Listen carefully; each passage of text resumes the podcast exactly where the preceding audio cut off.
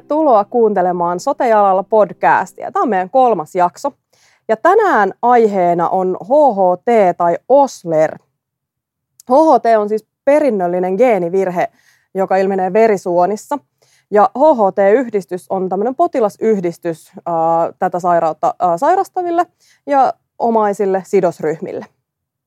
Me ollaan saatu vieraaksi Hanna Katani, joka on HHT-yhdistyksen perustajajäsen ja puheenjohtaja. Tervetuloa Hanna, mahtavaa saada sut vieraaksi. Kiitos, kun sai tulla mukaan podcastiin. Ihan mahtavaa, että olet tänään meillä täällä paikan päällä. Meillä on tämmöinen aina meidän vieraille tämmöinen kysymyspatteristo ja tuota, lähdetäänpäs vähän etenemään. Hanna, kerro ihan muutamalla vapaalla sanalla itsestäsi, mitä haluat kertoa. No tässä ominaisuudessa, kun olen täällä podcastissa, niin tietysti yhdistyksen puheenjohtajan ominaisuudessa, mutta muuten toki muutenkin yhteiskunnallisesti aktiivinen ja edistän näitä asioita monella rintamalla. Ihan tämmöinen normaali perheen äiti ja ruuhkavuosia elävä ihminen. Mahtavaa. Jos sun pitäisi itseäsi kolmella sanalla kuvailla, niin mitkä ne olisi? No kyllähän mä oon varmaan aika semmoinen aktiivinen ja useimmiten ihan hyvän tuulinen ja varmaan aika määrätietoinenkin ihminen. Entä kolme asiaa, mitkä ovat sinulle tärkeitä? No varmaan nyt ensimmäisenä ne läheiset, vaikka tässä kontekstissa varmaan pitäisi sanoa, että se terveys, mutta kyllä se vähän kakkosena kuitenkin tulee. Ja sitten on tietysti, no sanoisin tässä, että mielenkiintoiset asiat. Että tietysti elämässä pitää olla, olla semmoista, mistä jaksaa innostua ja varmaan se on ihan tärkeää myös. Nyt tulee tämmöinen meidän spesiaalikysymys. Kerro spesiaalitaitosi, joka ei liity työhösi tai tähän, tähän potilasyhdistykseen tai muuhun. No, ää, kun käyn avantouimassa, niin tulee ihan lämpimät kädet ja sitten muut voi lämmitellä niiden mun käsien kanssa. Tämä on kyllä semmoinen, mistä on hyötyä kaikille kanssa uimareille. Varsinainen supervoima, supertaito, yes. Entä haluatko jotenkin kertoa, että miten sä vietät vapaa-aikaa? No, tietysti niiden mainittujen läheisten seurassa, mutta viime aikoina on sitten tullut tosiaan sillä avannossa käytyä ja vähän kuntosalillakin ja ihan semmoista tavallista ulkoilua ja muuta, että ei ole mitään ihmeellisiä harrastuksia. Kiitos. Hei, mennään nyt tähän varsinaiseen päiväaiheeseen, eli HHT. Mikä ihme on HHT? Kerro, mä luulen, että on monelle muullekin vähän semmoinen ei niin tuttu juttu, niin kerro vähän tarkemmin. Mikä on HHT? No HHT on ensinnäkin semmoinen uudempi nimitys, että ennen vanhaa sitä kutsuttiin Oslerin taudiksi. Ja se on semmoinen harvinainen, vallitsevasti periytyvä geenivirheen aiheuttama sairaus tai tila. Ja tosiaan siinä on todella vaihteleva se, se taudin kuva, että ei voi sanoa mitään tiettyä tapaa, millä se ilmenee. No tota, miten se sulla on ilmentynyt? No tietysti yleisin oire, mikä suurimmalla osalla meistä on, mutta ei toki kaikilla. Et itse on nyt valkoisessa paidassa, mutta yleensä HHT-potilaat eivät käytä valkoisia vaatteita, koska heillä on näitä nenäverenvuotoja.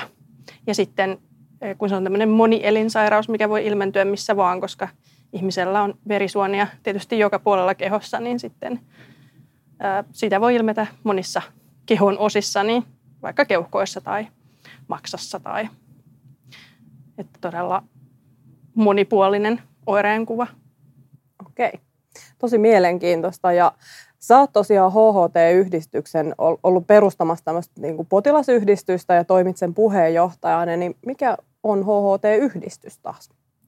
No HHT-yhdistyksen tarina on siinä mielessä mielenkiintoinen, että niin kuin yleensäkin harvinaissairailla, niin itselläkin oli silloin, silloin se tilanne, että oli vähän semmoinen yksinäinen olo ja ei oikein tiennyt siitä taudista mitään. Ja lääkärit eivät oikein tienneet siitä mitään ja sitten oikein tuntenut paria lähisukulaista niin kuin lukuun ottamatta ketään, jolla olisi ollut sama sairaus, niin sitten perustin sellaisen Facebook-ryhmän.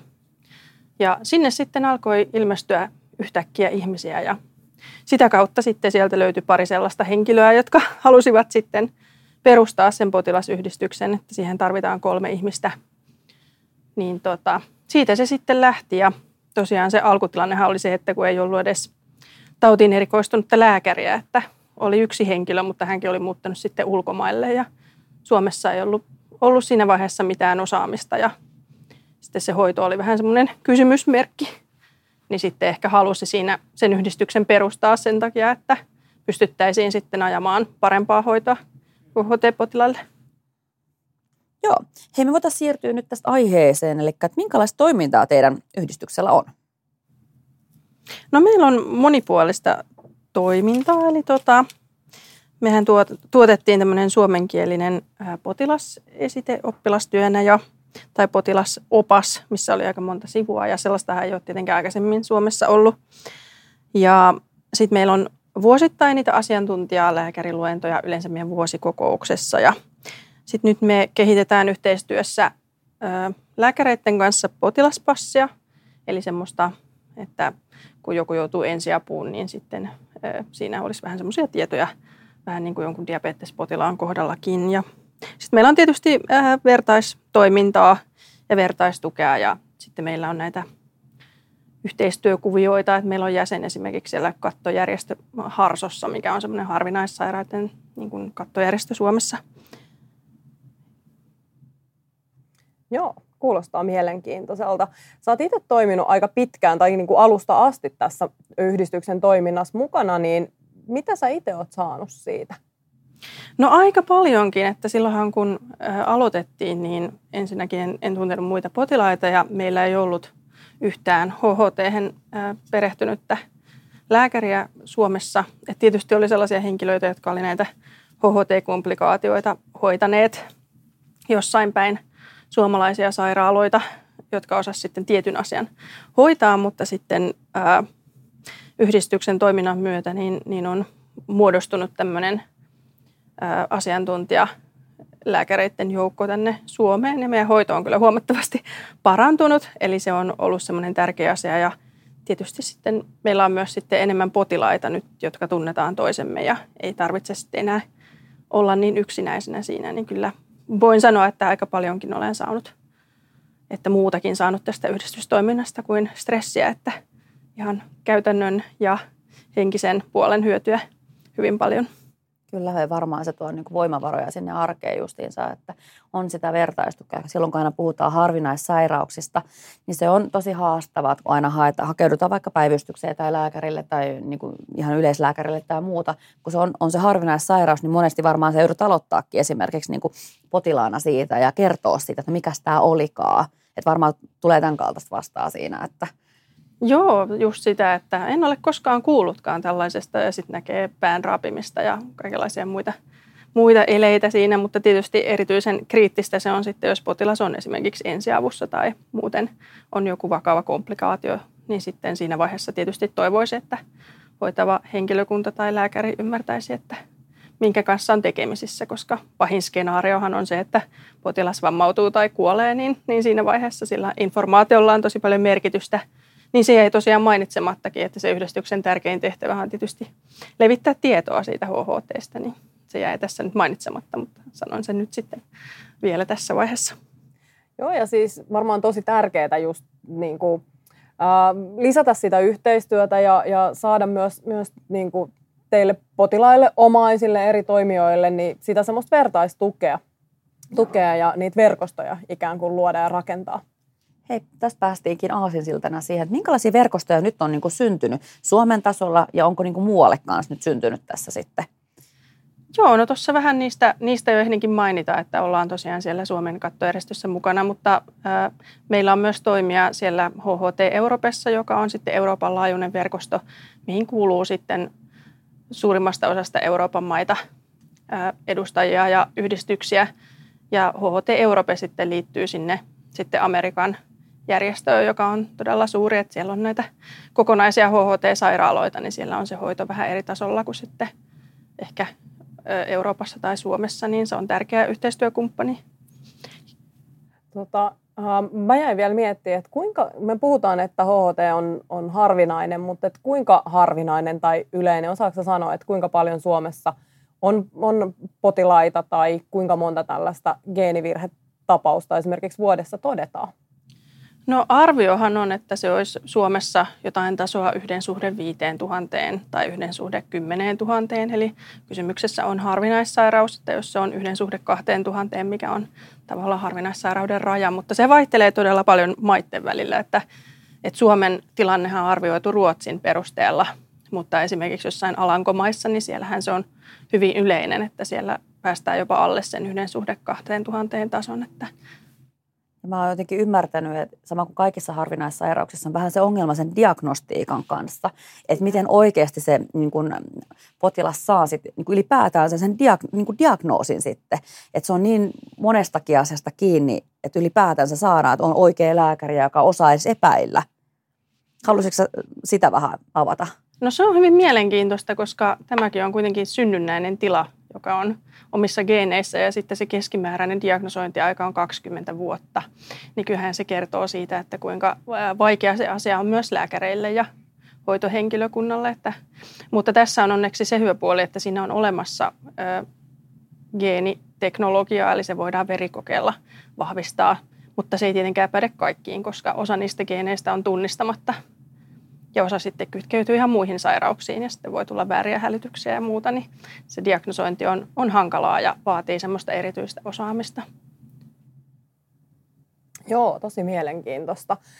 Tota, sä kerroitkin, että mitä kaikkea te olette saanut aikaiseksi ja olette tehnyt paljon tärkeää arvokasta työtä. Minkälaisia ehkä semmoisia tulevaisuuden näkymiä teillä on, minkälaisia suunnitelmia, että miten teidän yhdistyksen toiminta tulevaisuudessa kehittyy ja mitä te aiotte tehdä? No tota, siinähän on vähän se, että meillä on aika paljon alueellisia eroavaisuuksia täällä Suomessa, että, että se on ollut meillä haaveena, että saataisiin laajennettua sitä toimintaa enemmän niin kuin laajemmin tänne Suomen tasolle, että nyt se on aika paljon tiettyihin maan osiin keskittynyt, mikä tietysti johtuu näistä meidän resursseista, että kun potilaat tekee sitä toimintaa itse ja meidän henkilöt eivät ole jos ehkä vaikea sanoa, mutta, mutta eivät ole terveitä, niin tota, ne resurssit on siinä sitten se asia, minkä takia sitä toimintaa ei pystytä laajentamaan ihan sillä tavalla kuin ehkä olisi tarvetta. Kyllä. Joo, itse asiassa tähän jotenkin, että miltä se hoito näyttää Suomessa muihin maihin verrattuna. Osaatko sitä verrata tässä yhtään? No kyllä, siitä voi aika, aika paljonkin sanoa, että, että Suomessahan Uudenmaan tilanne on tällä hetkellä hyvä. Eli, eli tämäkin on semmoinen monielinsairaus, mitä pitäisi hoitaa moniammatillisessa mm. yhteistyössä. Eli, eli, eli eri äh, elinten lääkäreitä mm. pitäisi toimia yhteistyössä ja konsultoida toisiaan. Mm. Ja tällaista hoitoa tällä hetkellä, tai tällainen on, on Meilahdessa Suomessa. Joo. Ja ulkomailla on, on sitten myös tämmöisiä äh, sairaaloita, joissa, joissa löytyy tällaisia hoitokeskittymiä, mutta Suomessa on sitten näitä alueellisia eroja, että muut kuin uusimaalaiset niin eivät valitettavasti tällä hetkellä saa sellaista hoitoa kuin tämä sairaus vaatisi, että lähinnä hoidetaan yksittäistä elintä. Jotenkin tässä tuli mieleen, kun sanoit tuossa aiemmin siitä, että, että sillä on suurta eroa myös niin kuin kansallisella tasolla, Suomen hoidossa ja muualla. Mitä se niin kuin käytännössä tarkoittaa siellä niin kuin HHT-potilaalla? Niin puhuit siitä, että on niitä HHT-sairaaloita ja ynnä muuta tämmöistä ja, ja, ja niin kuin siitä, että se tutkittu tietokin ehkä vähän niin kuin on niin. pidempänä esimerkiksi muualla. Nohan siinä eroa, että, että Suomessa on kuitenkin ehkä kuinkahan monta henkilöä meillä ehkä on, joilla on HHT ja niistäkin suurin osa on, on diagnosoimatta, niin se tulee aika harvoin vastaan perusterveydenhuollossa hoitohenkilökunnalle tai lääkäreille. Niin Meilahdessa tietysti on erittäin hyvä se asiantuntemus, mutta suurimmalta osin niin, niin näinhän ei, ei Suomessa ole, kun taas sitten ulkomailla, joissa trafiikki on kovempaa ja siellä on enemmän potilaita, niin tietysti siellä on myös enemmän osaamista Joo. ja tutkimusta sitten myös enemmän kuin Suomessa. Miten oletko sen yhdistyksen kautta käynyt jo jossain, esimerkiksi onko teillä jotain HHT-konferensseja tai, tai jotain muuta tämmöistä niin kuin yhteistä toimintaa siellä niin kuin kansallisella tasolla? Joo, että siellähän on vuosittain konferenssi viime vuonna olisi ollut Espanjassa, mutta ikävä kyllä en sinne päässyt. Olisin kyllä halunnut. olisi ollut hienossa paikassa. Mutta aikaisemmin on tosiaan käynyt esimerkiksi Oslossa konferenssissa ja sinnehän tulee sitten, ja etänä on liittynyt mukaan amerikkalaiset ja muut, niin ne on hirveän informatiivisia. Ja sitten siellä on mukana näitä HHT-tutkijoita, niin, niin se on semmoista tärkeää tietoa tietysti potilasyhdistyksen edustajalle, että osaa sitten sen tiedon niille omille yhdistyksen jäsenille ja sinne viestintään myös välittää. Ihan tähän vielä tekisi mieli kysyä tämmöinen kysymys, että kun monesti näissä harvinaissairauksissa niin se niin kuin potilas itsessään on niin kuin se asiantuntija, niin miten tämä niin kuin yhteistyö käy sitten esimerkiksi perusterveydenhuollossa tai erikoissairaanhoidossa, kun puhutaan juurikin siitä, että myös että se itse niin kuin potilas on myös vähän niin kuin oma asianajaja siinä niin kuin ikään kuin, että myös joutuu ehkä vaatii sitä hoitoa, niin millä tavoin niin kuin tämmöinen tällä teidän niin kuin diagnoosilla, niin miten niin kuin teitä ko, niin kuin kohdataan ylipäätänsä tuolla sit vaikka perusterveydenhuollosta ja muuta? Tuleeko sinulla mitään niin itsellä mieleen? Että... No hyvin vaihtelevaa, että kokemukset on todella monenlaisia, että, että meillähän on todella upeita lääkäreitä esimerkiksi Meilahdessa, jotka on erittäin asiantuntevia ja muuallakin tietysti voi olla, mutta tämmöinen sairaus, mikä pitäisi hoitaa yliopistosairaalassa ja sitten ihmiset käyvät hoidossa sitten vähän erityyppisissä sairaaloissa, niin, niin siinä täytyy sitten ajatella, että, että se osaamisen taso, mitä vaaditaan, niin voi olla niin korkea, että sitten sitä joutuu käymään sellaisissa paikoissa, joissa ei ole hoitohenkilökunnalla tai lääkäreillä aidosti resursseja perehtyä ja hoitaa sitä. Mutta hyvin paljon on tullut vastaan erilaisia henkilöitä, että on, on ollut nuoria lääkäreitä, jotka eivät oikeasti tiedä siitä asiasta mitään, mutta ovat kiinnostuneita ja selvittävät ja sitten on ollut hyvin kokeneitakin lääkäreitä, jotka eivät halua kuunnella potilasta ja vähättelevät ja sitten tekevät hoitovirheitä. Niin, niin tuota, se on hyvin vaihtelevaa. Ja se, mitä mä oon niin ymmärtänyt, että varsinkin tässä sairaudessa, että jos tulee joku hoitovirhe, niin tässä voi itse asiassa olla ihan niin kuin letaali niin kuin ihan kuolemaa niin kuin johtavia niin kuin hoitovirheitä tulla. Jos esimerkiksi diagnostiikkaa ei tehdä aiemmin tai, tai tulee vaikka, kun tulee joku vuotohäiriö, joutuu vaikka kolariin tai jotain muuta vastaavaa tällaista. Että siellä itse asiassa niin kuin, tämä on niin kuin tosi tärkeä asia niin kuin edistää tätä tietoisuutta juurikin tällä tasolla. Joo, että sehän tässä sairaudessa vähän on, kun se on semmoinen aika pitkään piilevä, että sehän iän myötä pahenee, niin sitten siinä voi tulla ensimmäinen oire siitä sairaudesta voi olla niinkin vaikea komplikaatio kuin aivohalvaus tai ö, keuhkoveritulppa. Tai sitten jos menee johonkin vaikka normaaliin ö, tämmöiseen silmän kaihileikkaukseen ja ei ole saanut diagnoosia, niin siihen silmään voi tulla sellainen verenvuoto, että sitä silmää ei pystytäkään sitten pelastamaan. Ja tietysti voi saman tien, kun käy vaikka ham, tavallisessa hammaslääkärissä, niin sielläkin voi käydä, että hampaan poisto johtaa sitten tämmöiseen letaaliin verenvuotoon. Tai sitten vaikka ikäihmisiä hoidetaan väärin, että, että HHT-potilaalle ei saisi esimerkiksi mahapiikkiä laittaa, ja sehän on aika yleinen, mitä, mitä ikäihmisille käytetään, niin, niin sekin voi sitten tiedä monta potilasta, jotka ovat kuolleet tällä tavalla. Niin, niin puhuuko tämmöisestä kleksane tämmöisestä valmisteista, mitkä ikään kuin, niin kuin näihin verihyytymätekijöihin vaikuttaa tällä napapiikillä? Joo, kyllä, kyllä ja samaten sitten on, on ruokavaliossakin sellaisia asioita, mitä pitäisi huomioida, että, että alkoholin käyttö ja jotkut muut tällaiset asiat voivat vaikuttaa siihen, että, että miten se vuoto-ongelma siinä sitten esiintyy. Mutta tietysti lääkeaineet ovat sitten ihan oma lukunsa siinä. Kyllä. Jotenkin mulle tulee ihan semmoinen olo, että tässä on tosi paljon vielä edistettävää ja, ja semmoista niin kuin lisää tietoisuutta pitäisi saada tuonne. Että varmasti niin kuin, niin kuin monessa muussakin niin kuin harvinaissairauksissa aika sama juttu. Joo, ihan totta. Ja, ja jotenkin korostuu just se semmoisen potilasjärjestön työn tärkeys ja se merkitys, että, että kuinka, kuinka tärkeää työtä itse asiassa teettekään sen tietoisuuden lisäämiseksi. Niin on ihan niin kuin jotenkin, menee melkein hiljaiseksi ja on tosi vaikuttunut siitä, että, että, että minkälaista, minkälaista niin kuin pioneerityötä tavallaan tämän, tämän tota, geenivirheen ö, omaavien henkilöiden eteen olette tehnyt nyt yhdistyksessä. Kyllä. No hei, sä sanoit, että olet käynyt, käynyt tota, uh, ulkomaillakin ja, ja just tätä Euroopan ja niin kuin Amerikan laajuista yhteistyötä olette tehnyt ja näin, niin, niin miltä näyttää sitten se hoidon tulevaisuus? Onko näköpiirissä jotain, jotain niin kuin uutta tai innovatiivista? Tiedätkö yhtään siitä, että mitä ehkä on tulossa?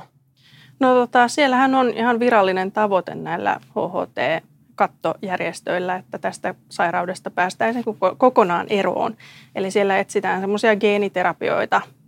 Ja toinen, mikä on Espanjassa jo ainakin käytössä, on se, että sikiödiagnostiikalla tai alkiodiagnostiikalla, anteeksi, niin, niin varmistetaan, että, että tällaisia lapsia ei synny – HHT-vanhemmille. Eli semmoista niin kuin perinnöllisyystieteellistä hoitoa on olemassa, mutta siinä on sitten semmoisia eettisiä näkökulmia, että tiedän, että osa HHT-potilaista vastustaa tällaista alkioteknologiaa. Mutta sitten kun miettii sitä, että mitä kaikkea se geenivirhe voi aiheuttaa, niin toki se on sitten vanhemmallekin iso asia, että voiko sillä omalla jälkeläisellä se olla vai ei. Eli, eli tässä myös tähän diagnosointiin liittyen, niin, niin HHT-henkilöt tarvitsevat perinnöllisyysneuvontaa.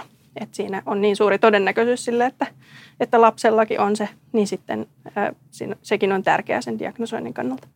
Kyllä. Miten tota, sä näet Suomessa tämä perinnöllisyystutkimus, tutkimus, että millä kantamilla me ollaan, ollaan siellä? No vaikeaa kyllä sanoa, että, että Suomessahan sitä hoitaa, hoitaa Nuoriokeskus ja sieltä kyllä on saanut todella hyvää perinnöllisyysneuvontaa. Että se asia kyllä, kyllä on Suomen puolelta kunnossa, mutta se erityisosaaminen HHT liittyen, niin, mm. niin sehän sitten lähinnä liittyy siihen neuvontaan. Että Suomesta ei saa esimerkiksi käsittääkseni tällaista alkioterapiaa. Kyllä. Eli suomalaisten HHT-potilainen pitää miettiä tarkasti, että, että tota, missä vaiheessa perhe perustetaan sitten. Ja siinä on paljon semmoisia kysymyksiä. Joo, ihan totta.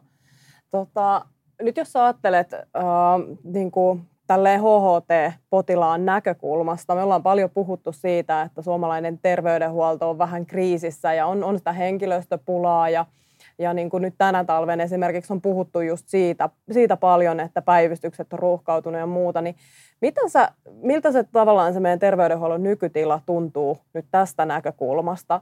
Onko sä huolissas vai, vai niin kuin, vaikuttaako se, näetkö sä, että vaikuttaako se jotenkin siihen potilasturvallisuuteen tai tämmöiseen näin HHT-potilaan näkökulmasta? Niin, no kyllä mä näkisin, että siinä on, on tiettyjä riskejä, että jos ajatellaan yleisesti harvinaissairaita potilaita, niin siinähän olisi hirveän tärkeää, että, että siinä olisi semmoinen jatkuva hoitokontakti. Ja jos ajatellaan sitä diagnosointiakin, niin siinä jos jatkuvasti vaihtuu lääkärit, niin sitä on vaikea huomata sitten sitä kokonaisuutta. Ja, ja tietysti siinä hoidossakin, jos ajatellaan, että lääkäreiltä on, lääkäreistä on pulaa ja on kova vaihtuvuus, niin sehän on sitten iso katastrofi potilaalle, kun se ainoa lääkäri, joka osaa hoitaa, niin poistuu esimerkiksi rivistä. Ja sama näiden asiansa osaavien hoitajien kanssa, niin ne on valtavia menetyksiä sitten harvinaissairaille, kun yksikin semmoinen henkilö, jolla on tällaista osaamista, niin sieltä rivistä poistuu. Niin se on valitettava ongelma, että harvinaissairaathan on hirveän iso, jos voi sanoa, kuluerä siellä terveyspuolella, että vaikka puhutaan harvinaissairauksista, niin, niin harvinaissairaitahan on ihan hirveän iso määrä. Ja olikohan se peräti, että 70 prosenttia näistä kustannuksista, en nyt osaa sanoa, että tässä pitää tarkistaa lukuja, mutta hyvin suuri osa kuitenkin terveydenhuollon kustannuksista muodostuu harvinaissairaista, niin siinä mielessä heidän hoitonsa huomioiminen ja se, millä tavalla sitä pystyttäisiin vähentämään näitä komplikaatioita ja lyhentämään diagnoosiaikaa, niin olisi kaikille hyödyllistä sekä terveydenhuollolle että terveille ihmisille. Siis joo, niin kuin sanoit siitä, että just se ennaltaehkäisy ja se, että tehdään se diagnoosi oikeassa varhaisessa vaiheessa, koska sitten taas miettii, niin kuin jos puhutaan vaikka kuluerästä, on se, että sitten vaikka tämmöinen HHT, niin kuin potilas saa vaikka sitten massiivisen aivoinfarktin vaikka – ja paljon sitten taas siitä voi tulla niin kuin kuluerää ikään kuin, vaikka ihminen vaikka valhaan, halvaantuu esimerkiksi tai jotain muuta, muuta tapahtuu. Ja sitten joutuukin vaikka raskaiden palveluiden piiriin ja, ja sen jälkeen vaikka tehostettuun palveluasumiseen ja muuta. Niin itse asiassa niistä niin kuin pienistä summista tuleekin sitten kokonaisuudessaan tosi niin kuin isoja summia, jos ei saada niin kuin siellä varhaisessa vaiheessa sitä diagnoosia sille tota, ihmiselle. Se on ihan totta on tämä just tämä taloudellinen puoli, puhumattakaan sit siitä inhimillisestä. Eli, eli kuitenkin jokaisen ihmisen se terveys ja hyvinvointi ja toimintakyky ja sen turvaaminen on kuitenkin, se on niin taloudellisesti kuin inhimillisesti katsottuna kyllä tosi tärkeää meidän yhteiskunnalle. Ja näillä mittareilla kannattavaa, mm. ihan oikeasti. Se on Joo, ja jos ottaa sen työllisyysnäkökulman mukaan, niin sitten jos on semmoisia harvinaissairauksia, joissa ei ole asiantuntijalääkäriä, niin niin sieltä on hyvin vaikea saada esimerkiksi tähän niin kuin sairaus- tai anteeksi, työkyvyttömyyteen tai sairaspäivärahaan liittyen korvauksia. Että sieltä tulee sitten näitä hylkyjä, eli sieltä valuu sitten harvinaissairaita myös tänne pitkäaikaistyöttömien joukkoon, vaikka oikeasti se kuuluisivat kuntoutettavaan päästöön. Ja sitten kun heitä ei kuntouteta, niin siitähän muodostuu sitten ongelmia. Että tässä on kyllä semmoinen kehittämiskohde suomalaisessa järjestelmässä – Ihan totta. Ja, ja tosi tärkeä huomio. Huomio just niin kuin kuitenkin puhutaan myös siitä työurien pidentämisestä ja siitä, että me mm. tarvitaan sitä työvoimaa Suomessa. Ja, ja voi olla, että joku ajattelee, että, että me puhutaan ehkä yksittäistapauksista, mutta kun, kyllä niitäkin sitten taas Suomen mittakaavassa on aika paljon, niin, ja sitten niistä pienistä puroista syntyy sitten ne isot virrat kuitenkin. Kyllä, ja, ja ylipäätänsä harvinaissairauksissa ei pelkästään niin puhuta HHTstä, vaan ylipäätänsä. Mm, joo, ja sitten jos puhutaan siitä terveydenhuollon kaupallistumisesta, niin sehän on hirvittävä ongelma, että näissä lääkkeissä on patentit ja, ja sitten niitä ei saada niin kuin käyttöön. Tai esimerkiksi Suomessa jokin syöpään määrätty lääke, mitä voisi käyttää HHT-hoidossa, niin sitä ei anneta esimerkiksi sairaaloissa HHT-potilaille, koska se on tarkoitettu eri, eri käyttöön. Ja esimerkiksi kun suurimmalla osalla on tätä eh, nenäverenvuototaipumusta, niin ihan semmoinen väline, jota siihen käytetään, niin sitäkään ei suomalaisesta sairaalasta saa. Että sitten meillä on yksi henkilö, joka on Saksasta käynyt hakemassa ja sitten antaa kavereille, että se on aika, aika haastavaa, että on tällaista siiloutumista ja patentteja ja muuta, että sinne näihin uusimpiin lääkkeisiin tai sitten sellaisiin lääkkeisiin, joita voisi käyttää tässä hoidossa, niin niihin ei tavallaan päästä sitten käsiksi kuitenkaan. Kyllä, tuo on aika mielenkiintoinen näkökulma tässä. Mitä tota toiveita sulla olisi ihan sotealan ammattilaisille tai näille tutkiville lääkäreille tai ylipäätänsä, että, että mitä tulevaisuutta ajatellen, niin mitä toiveita tai ajatuksia sä haluaisit herättää tässä ilmoille tai jos joku kuuntelisi tätä podia ja, ja tota, sattuisi, sattuisi juurikin alan asiantuntija olemaan? Joo, no ensinnäkin kannattaa harvinaissairaiden kohdalla olla avoimin mielin. Ja sitten jos joku asia epäilyttää, niin kyllä se kannattaa mieluummin tarkistaa, kun torpata suoralta kädeltä, että, että kaikki mitä luulet tietäväsi voi olla väärin ja jos et tiedä, niin sitten se pitää uskaltaa myöntää, että, että saadaan potilaat hoidettua. Että kyllä sillä omalla asenteella on aika paljon merkitystä, vaikka toki potilaana ymmärrän, että ne on vaikeita asioita myös lääkärille ja hoitajille. Että ei ole varmastikaan mikään helppo asia, kun näitä harvinaissairauksiakin on hirveän monta, niin, niin eihän kukaan pysty perehtymään millään niihin kaikkiin. Kyllä. Itse kun olen terveydenhoidon ammattilainen, mä muistan itse, kun olin esimerkiksi ensihoidossa töissä ja mulle tuli joku harvinaissairauksen niin kuin asiakas siinä, siinä hoitoon, niin, niin tuota, kyllä mä muistan aina, mä ensimmäisenä kysyin, että hei, kertoisitko sä mulle? Tämä on itse asiassa, niin myönsin heti, että en ole koskaan kuullutkaan, että haluaisitko avata mulle enemmän? Ja siellä, kun se tieto oli heti. Että... Just tämä tavallaan niin kuin myöntää myös se oma epävarmuus. Ja kun ei me voida olla kaikkien asioiden ja alojen ja sairauks- sairauksien ammattilaisia, se on ihan luonnollista, että tulee niitä uusia tilanteita kohtaamisia. Mutta että ollaan, ollaan niin kuin avoimia ja, ja tota, jotenkin se, että, että, että myös se, se asiakas tai potilas, millä nimellä ikinä, ikinä käy, kutsutaankaan, niin tavallaan nähdään se hänen asiantuntemus siinä omassa tilanteessa. Joo. Niin on jotenkin tosi tärkeä asia mun mielestä. Joo, ja sitten harvinaissairauden kohdalla, niin, niin siinähän fysiikan lait rikkoutuvat, eli, eli heidän vartalonsa ei toimi samalla tavalla kuin normaalilla ihmisellä. Että se täytyy sitten, sitten ymmärtää myös terveydenhuollossa, että ei voi väittää, että ei tämä ole mahdollista, koska harvinaissairaiden kohdalla se todellakin voi olla mahdollista. Aivan, tosi hyvä pointti. Niin, kyllä. Ja siinä on juurikin tämä mekanismi se, että me, vaikka moniksi harvinaissairauksissa tiedetään vaikka, että miten, miten joku vaikka on syntynyt, mutta monissa harvinaissairauksissa saattaa olla, että ei tiedä, että mistä – tai miten tai mikä siellä on se. Että tosi monessa on, on, on juurikin tämä, että, että on tosi paljon, luullaan aina, että tiedetään hirveästi asioita, mutta sitten niin kuin ne, ketkä on sen alan, niin kuin asiantuntija sanoo, että hei, että me tiedetäänkin tästä sairaudesta tällä hetkellä tämän verran, että se voi olla niin kuin murto-osia, mitä siellä on vielä niin kuin tutkimatta niin kuin tieteellisesti. Kyllä. Hei, tämä on ollut ihan super mielenkiintoinen keskustelu. Mä sanoin aluksi, että mä varmaan opin, opin paljon tänään, niin kuin olen tehnyt, tehnytkin. Kiitos Hanna, kun pääsit tulemaan. Kerroit meille tästä, tästä HHTsta tai Oslerista. Ja oikeastaan kiitos siitä, että vähän avarsit meidän silmiä ja maailmaa ja opetit jotain uutta. Kyllä, hei, tosi mahtavaa, että tulit tänään tänne meidän kanssa juttelemaan. Joo, kiitos kun sain tulla ja toivottavasti oli jotain iloa teillekin tästä visiitistä. Me toivotetaan sinne HHT-yhdistykselle kaikille jäsenille terveyttä, terveyttä ja, ja tota, hyviä jatkoja ja kiitos. Kyllä, kiitos. Ja hei, jos kuuntelit jaksoa ja ja tota, tykkäsit, niin ota meidät seurantaan sotejalalla.fi ja myös Facebookista ja Instagramista löytyy. Olisi tosi mielenkiintoista kuulla ajatuksia, minkälaisia kokemuksia ehkä on tai mitä ajatuksia tämä jakso herätti. Joo, mielellään. Kommentoikaa ja tulkaa tykkäämään ja näin. Yes. Kiitos, moi moi. Kiitos.